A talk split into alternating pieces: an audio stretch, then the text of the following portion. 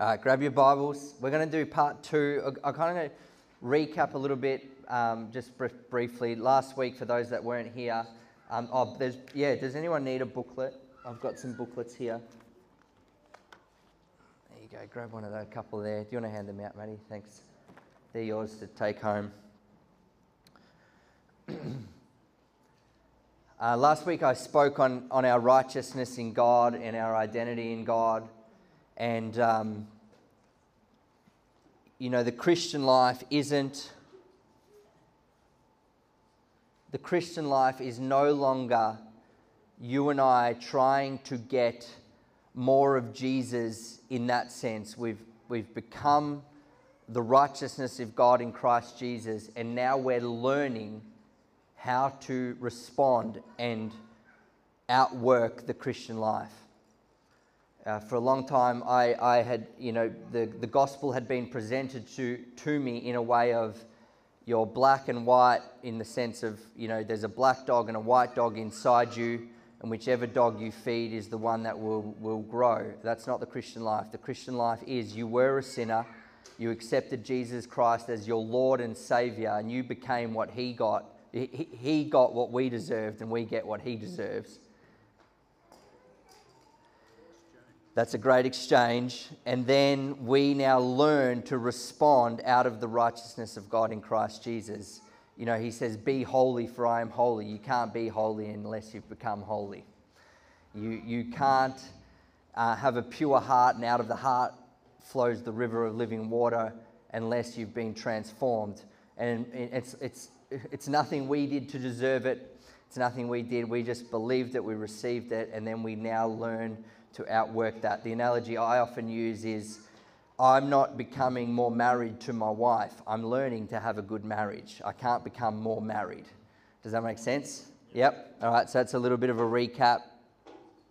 And uh, am I on? Is this, is this on? Cool. Awesome.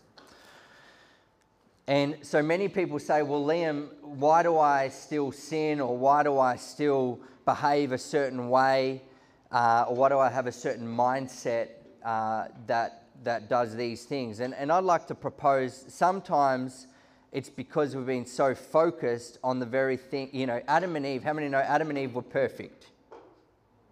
They were created in the image of God and in his likeness, yet they chose to sin, because they were presented a different narrative of what God is like.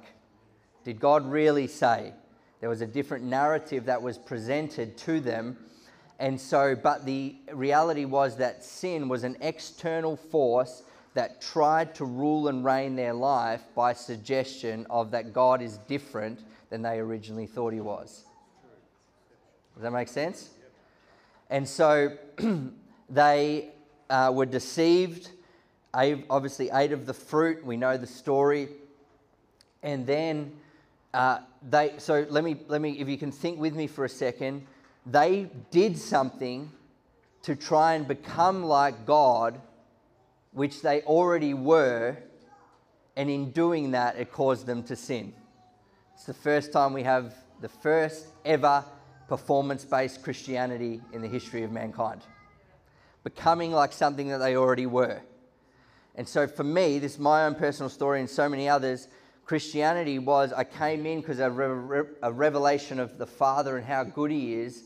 And then it kind of got portrayed in that this way of like, you need to do something now to become more like God. And how many know we can't do that? We're already in the full likeness of Jesus. We just got to learn and discover who we are and outwork that. Amen? All right. So Romans... Romans six is going to be one of our verses this morning. Hebrews three is going to be another one, and Galatians five. But I'm going to read through a passage of scriptures, and we'll see where we land. A friend of mine said once, when we were talking about this, we were discussing sin, and we were discussing the nature of sin, and I think it's forty-six times it's, it's talked about as an entity, as its own desires, its own person, its own personality. And I said, well, I, we were just talking about it. I said, okay, why, you know, if sin isn't an internal reality now, we have a new heart and a new nature, as we read, the old is gone, the new has come. Why do we still behave or respond in a certain way? I'd like to propose because we've been so focused on not sinning, which we're still focused on sin. I don't walk out my front door and try not to have an affair with someone. Like, I just don't do that. I walk out my front door and I'm like, I'm just going to have an awesome marriage with my wife. Okay, yeah, okay. And so, but he said, Liam, why do you wear armor? Why do we wear the armor of God if it's an internal reality, if it's an internal problem?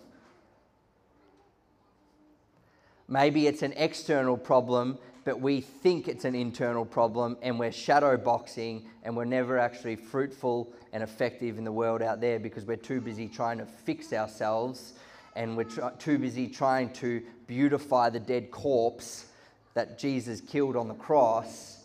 And Christianity isn't a self-help program. It's a die to self and pick up your cross and follow him.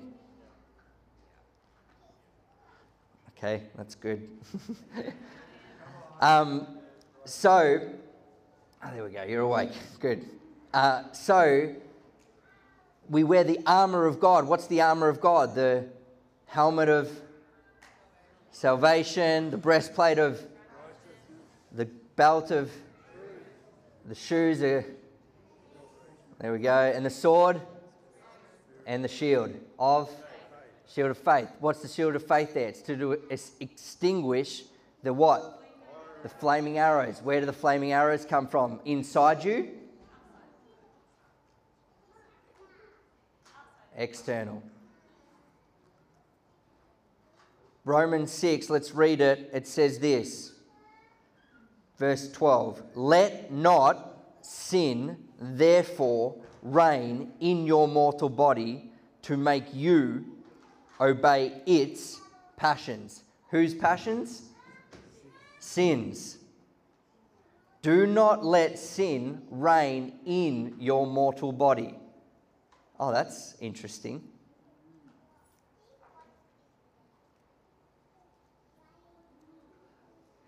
Do not let it reign in your mortal body, so you obey its passions.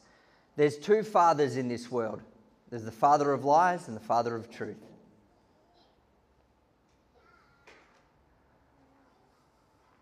What did the devil try and trick Jesus with? Scripture out of context.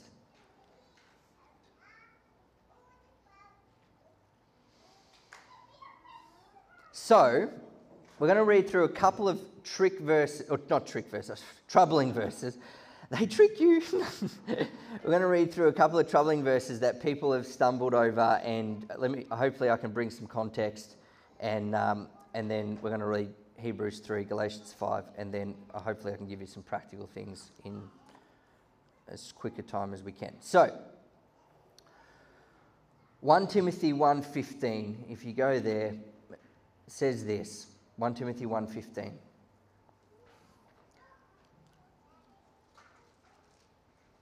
Next week we have the privilege of having Kylie English. Kylie is here, wave Kylie. Kylie's going to be sharing about intimacy with God and because the reality is that we're a new creation now in Christ, and we're not trying to perform, perform our way into acceptance from God. We're accepted in the Beloved, and now we get to have intimacy and approach the, the throne room of heaven. I mean, what even happened this morning, boys? And that was amazing. Worship was just incredible presence of God in the room, and I'm, we just want more of that. We just want more of like, oh, I can approach God confidently that I have a Father who not only loves me, but he likes me and he sees me as I am. So as he is, so am I in this world. And I can come freely, not out of a performance thing, not out of, a, I have to read my Bible more to be more loved, or I have to come to church. No, I'm, I'm loved, full stop, no question marks, period. And now I can enter the throne room freely. It's just a good deal.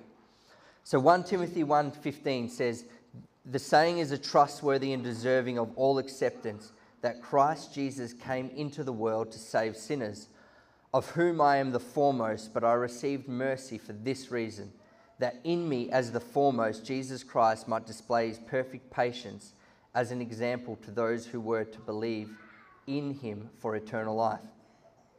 So really quickly, people say, Liam, you see, Paul is saying here that he was he's the foremost of sinners. He's the chief of sinners. So if Paul struggled with sin, then that gives us permission to struggle with sin as well. That's not what Paul's saying.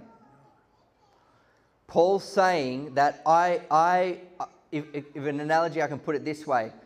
If back, who, who won their track event or their, their you know, cross-country event in high school? Is there anyone in here that won it? John, you won it. Lani won it. Come on, Graham, did you win it? No. Yeah, once? He won it once? Oh. Couldn't walk for a week after that good show. Oh, long distance is not my vibe. I'm a short, short and sweet. Um, but... If you won it back in high school and that record has not been broken, you are the record holder. You might have changed and been transformed, but you're still the chief of the cross country. You're the record holder. You're the one who won it. And that's what Paul's saying here, saying, I, I, was, I was like the worst. I was in the gutter. I was the chief. I was the king of sinners. Right? And he's saying, I've, I've got that record, but thank goodness that record has been wiped. A debt's been cleared. Amen? So that's what that verse is, really simply. All right, another one, First John one eight. We're going to come back to First Timothy one, but First John one eight. Jump with me to there.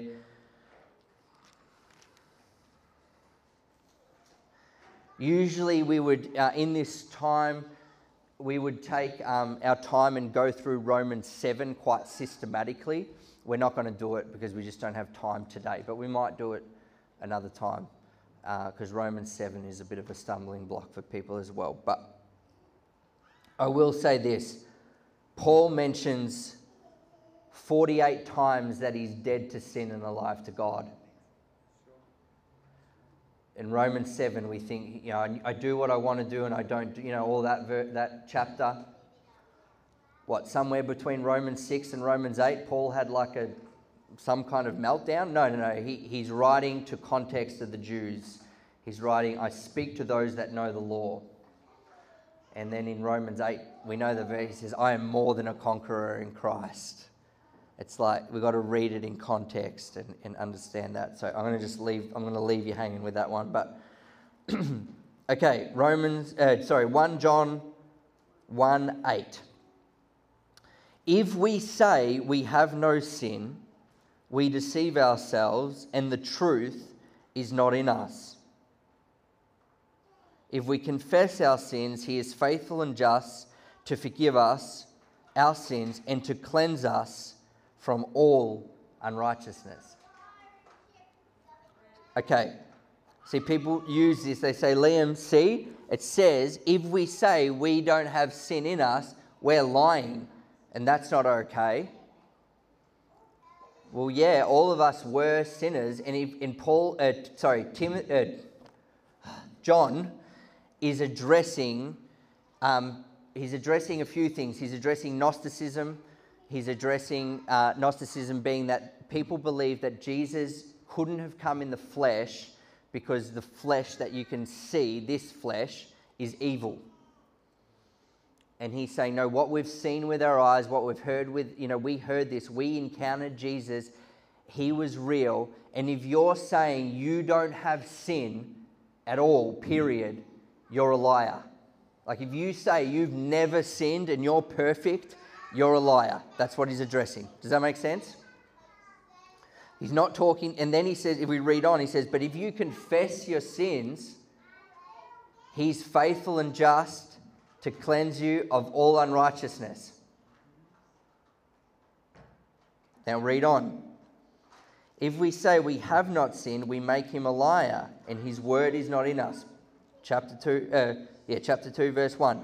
My little children, I am writing these things to you so that you may not sin. But if anyone does sin, we have an advocate with the Father, Jesus Christ the righteous. He is the propitiation for our sins, and not for ours only, but also for the sins of the whole world. Did you catch it?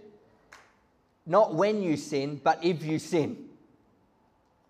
My little children, I'm writing these things to you so that you may not sin. But if anyone does sin, we have an advocate with the Father, Jesus Christ the righteous.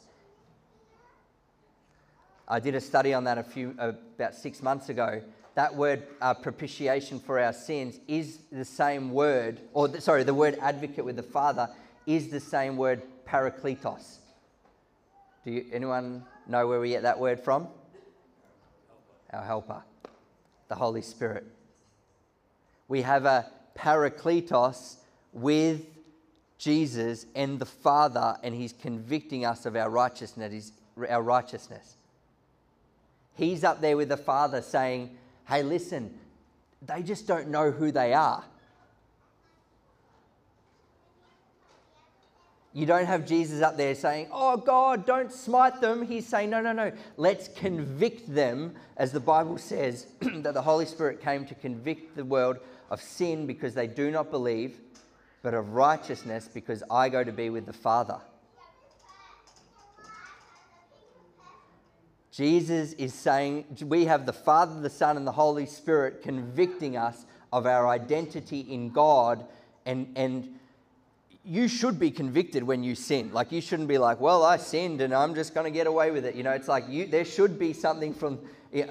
How many know when I was a sinner and I did sin, I was like, well, this is just the normal way I should live. But when I became born again as a Christian and I did that sin, I'm like, oh, that doesn't feel right anymore because I've got the Holy One living inside me now. Does that make sense? All right. Can I get, can I get, some, I'm going to fill up that water. Thanks. All right. Let's go back to James one.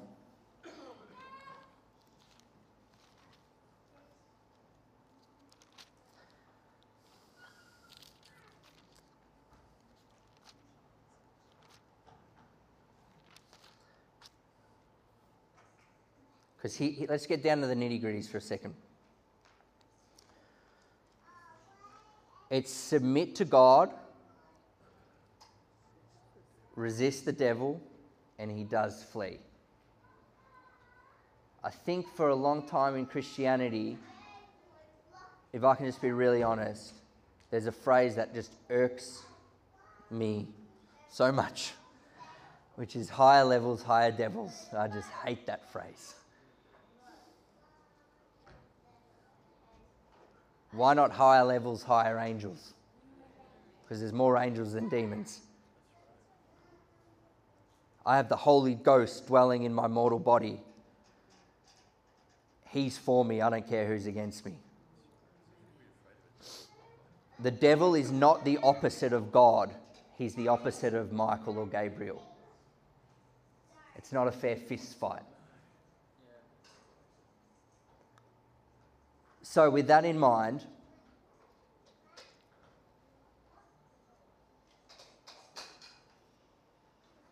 if I'm in Queensland, actually let's use New South Wales as the state for, for this analogy right now, just because of, it just feels right. And they're the bad state and we're the good state, right? And I get a phone call from someone in New South Wales. Let's call this person, thanks Bronwyn. Let's call this person the person that we used to listen to, called the father of lies. And they ring me and they say, hey Liam, you know, you know the, these verses that you know you read in your Bible, you know, God's not really that good. Did God really say that you will have these promises in your life? That he'll, he's your provider, that he's your healer, that he's all of these things. He's not really that good. You know what? You should strive a little bit harder. You should, you should just work at it a little bit more. You should do, you should perform, because you know what? If you speak the truth in love, you know what? People are not ro- really going to get set free. And, you know, these things, or you know that thing you did last week when you sinned and you slipped up? That's That's who you are. That's your identity. You're now going to reap the benefit of that for years to come because you are just a rotten, evil, blur. Or, you know what, you don't, you don't live up to your expectations of being a husband or a dad or a wife or a spouse, or, you know, you're not, you know, people don't really like you that much, or whatever. Anyone else had those thoughts before? No? No one else? Just me? Uh, yeah. Would you take that call again? No. No. Submit to God, resist the devil, and he does flee. Don't, it says, my sheep will know my voice. I'm, I'm just gutted you're leaving too, Ben. That's crazy. My sheep will know my voice, and as strangers they will not follow. It doesn't say as strangers they won't hear. It says as strangers they won't follow.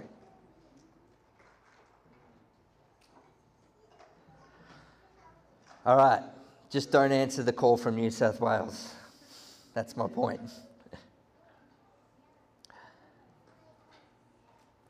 All right, verse James one. We're going to go back to James one.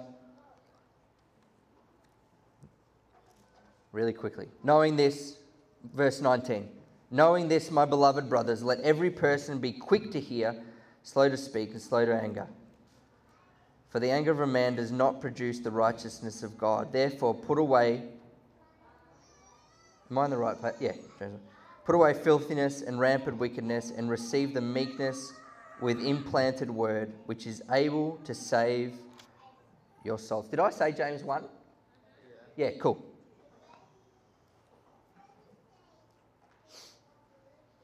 But be doers of the word and not hearers only, deceiving yourself. For if anyone is a hearer of the word and not a doer, he is like a man who looks intently at his natural face in a mirror. All right, just pause right there. Be doers of the what? What are we being doers of? The word. All right, so be doers of the word and not hearers only, deceiving yourself. For if anyone is a hearer of the what? The word, and not a doer, he is like a man who looks intently at his natural face in a mirror. What's the mirror? The word. Jesus. Listen to this. For he looks at himself and goes away, and at once forgets what he was like. But the one who looks intently at the perfect law, the law of liberty, and perceive, and perseveres, being no hearer who forgets, but a doer who acts, he will be blessed in his doing. What's the mirror? So does this convict you of who you are, or does this convict you of uh, convict you of who you're not, or convict you of who you are? Oh, so I look at the mirror and it tells me who I've become, and then I can do the word of God out of that place. I'm not doing the word of God to try and become something. I've already become it. Does that make sense? All right. That's a good word. All right, Galatians five. Do not let sin reign in your mortal body. This is it. This will be our last verse. Hebrews three thirteen, I'm just going to quote it. It says that we would encourage each other daily, so you would not be hardened by the deceitfulness of sin. Sin is deceitful, it's not defining. That's a Mark Greenwood quote. Sin is deceitful, it's not defining. It's his, it's its passions, its desires. Do not let them reign in your mortal body. All right, Galatians five. Verse twenty-one, uh, actually that's sort of halfway through. Let's go verse twenty-two. But the fruit of the Spirit is love, joy, peace, patience, kindness, goodness, faithfulness, gentleness, self-control. Against such things there is no law. And those who belong to Christ Jesus, what does yours say? Have crucified the flesh with its passions and desires. Sorry, men in here, but circumcision of the heart is not a long time process. Thank goodness circumcision, being a long time process, would be painful. That's called torture. Here it says that it was crucified. Doesn't say being crucified, doesn't say slowly over over a period of time, like you're being like it's getting circumcised or crucified. It says, and those who belong to Christ Jesus have crucified the flesh with its passions and desires. If we live by the Spirit, let us also keep in step with the Spirit. Let us not become conceited, provoking one another and envying one another. Wow, isn't that a good deal? So Graham Cook puts it this way. He says, as a Christian now, as a believer in Christ, I'm not trying to not, I'm not, I'm not trying to put a covering on, like, let's just use lust as an example, right? I'm not trying to not lust. I'm trying to realize who I've become in the purity of God and live that out. Because then you're focusing on the fruit of the Spirit and the one who gives the fruit of the Spirit. You're not focusing on the root problem, on the problem, on the fruit of the problem. Does that make sense? So as a Christian, it's like I'm not trying to not have anger. I'm trying to realize, hang on, I've become self-control. I have the spirit of self-control in me. So I don't need to live that out. I need to, I need to abide in the The, the one who gives self-control, and as I abide in that, as I dwell on this, as I realize who I've become, I start to live out of self-control, and anger just vanishes. Because what am I doing? I'm not letting sin dictate and rule my life. I'm letting the spirit of freedom dictate and rule my life. Does that make sense? All right. What are we supposed to do as Christians? We're supposed to take every thought captive to the obedience of Liam? Jesus. Jesus. Thank goodness. Take every thought captive. Renew the mind so you can prove the will of God. When we realize, oh, hang on, maybe not every thought I have is my own. Maybe not every temptation or feeling that I have is mine. Who's ever walked into a room and you're like, I can feel depression in the room? That's not yours. We're spiritual beings having an earthly experience. We're not earthly beings having a spiritual experience.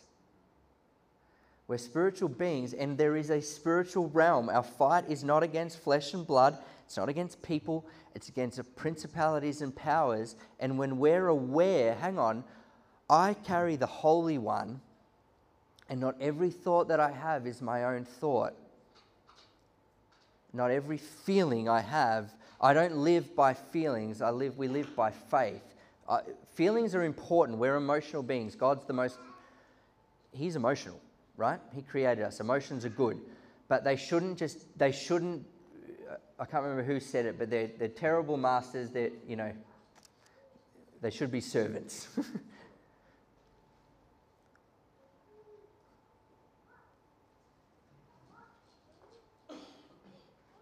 He makes the path straight. We've, for too long, I, I, I'll just be honest, for too long,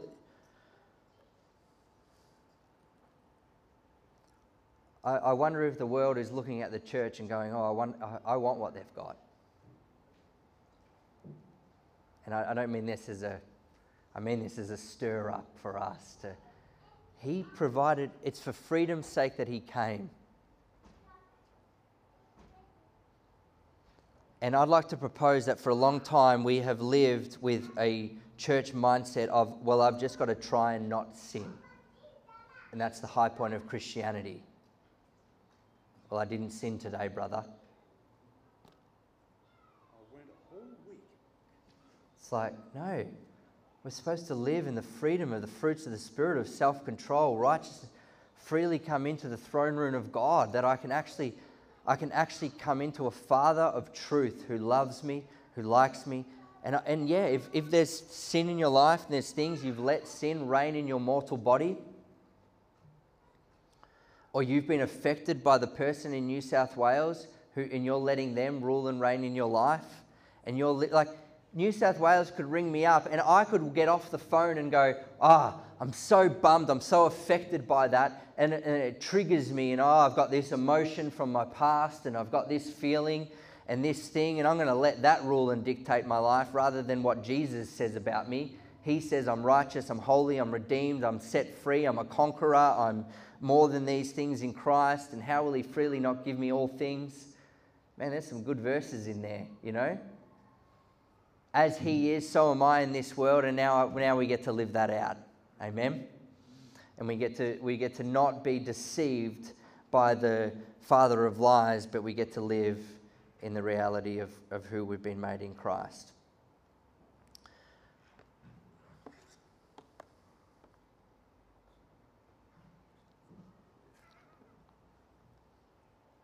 Every father wants their kids to look like them. So does, so does Daddy God. He wants his kids to look like him. And guess what? You do. But beholding as in a mirror, we see the truth, and then we get to live it out. We don't walk away and forget who we've become. When we walk out of these doors, we, we get to live in the freedom and the reality. And I want to just encourage us as a church. People say, Liam, can you, I want you to be, can you, can you be practical? This has been very practical. But let me tell you this, there isn't a shortcut to this.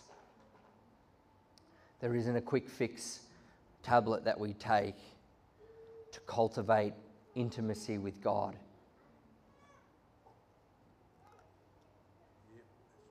It's change our mind, it's repent, believe the truth, and then we get to have intimacy with God and not, you know, do, there's things in our life that they're not evil, they're not sin, but they might be distractions.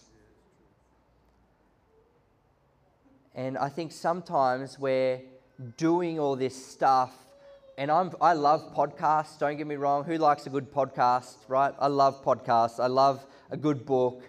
I love all those things. Our Audible Bible, they're my best friends, right? But sometimes, I don't know if you're like this with like me, but there are times when I'm, I'm listening to a podcast and I'm listening to an Audible book because I'm like, oh, I want to I want to get a new revelation. And I feel that like, of like, oh, this is like regurgitated food. And I need to go directly to the source so that I can have a revelation for myself. So that I can actually hear direct, because I actually have direct access to the Father. I don't have to go through a priest. I can come through for, for me. Because guess what? We're the priesthood of all believers. Yes. All right, why don't you stand?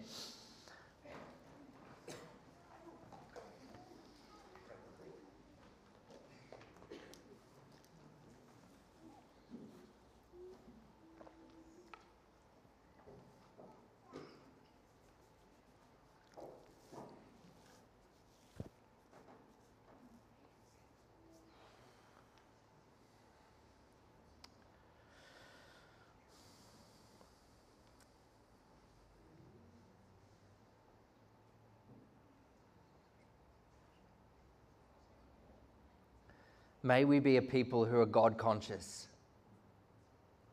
Holy Spirit conscious, Jesus conscious. Sin, sin. Uh, I, I don't shy away from sin. I, uh, things need to be addressed. You know, when people, I've preached this and people say, "Oh, Liam, is this? This could, you know, be careful because this could be giving people just a license to sin and get away with it." It's like, no, I'm giving you the answer to live free from it because it's in your Bible. But yeah, we need, there's things, if I if I do something wrong against my wife, I don't try and cover it up. I come and we address it. There is that place for that as well. And there is that place that's called repentance, that's called relationship with God.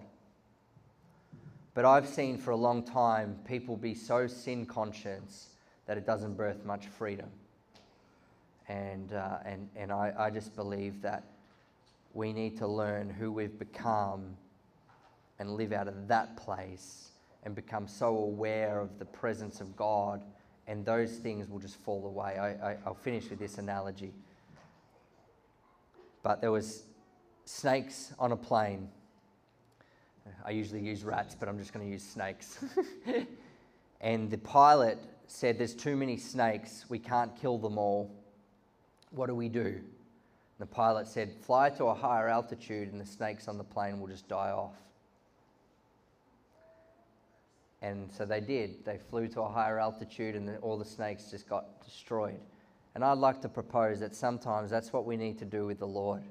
In his presence, there is the fullness of joy. In his presence, there is freedom. Sometimes we need to go to a higher altitude of intimacy with God, wipe out all the, all the distractions of this world, and just sit at the feet of the Father and let him speak to you. If there was a genius, an absolute genius in this room, like knew everything about everyone and every single um, problem and every single thing in the world, I would put the mic down and let him do the talking, and I would shut up and ask him a lot of questions. And sometimes our prayer life, we need to be quiet for a little bit, ask good questions, and let him communicate to us rather than us just verbal diarrheaing at Jesus. Just sometimes we need to learn to do that. And so I think we, we, we, we get this opportunity just to sit at the feet of Jesus. So I want to just take two minutes. So Holy, and let's just do that. Let's just sit at the feet of Jesus right now. Just let him speak to you directly.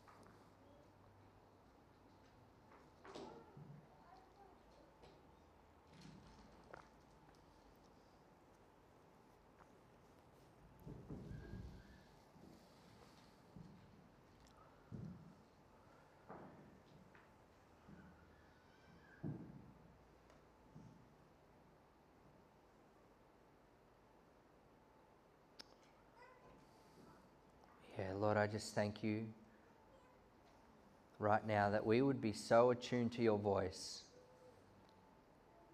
that as strangers we would not follow, that we would submit to you, God. We would submit to your ways. We would be followers of Jesus. We would resist the schemes of the enemy, the fiery darts, with the shield of faith. The sword of your spirit, the truth of God, would rule and reign in our life. That the truth of God would abound in our life. That you have crucified us with the desire and the passion, its passions and its desires. That the world would see a family of beloved sons and daughters of God, radiant, shining bright, letting their light shine before all men. That we would be ready in the day to give an account of the hope that we have. That there'd be an awakening in the bride, that there'd be a, a revelation of sons and daughters, that the earth isn't groaning for businessmen, to, for a business, it's groaning for sons and daughters to wake up. And I just pray there'd be an awakening of the righteousness of God, that as Psalm seventeen, uh, Proverbs seventeen says, that righteousness exalts a nation. God, that there'd be the, a, a radical, laid-down lovers of people here in this room, that, that in this community, in this area, God, that your light would shine in the midst of darkness. that we would give an account of the freedom, that we would be able to say confidently and boldly, hey, I know someone who can set captives free. I know someone who can heal the sick.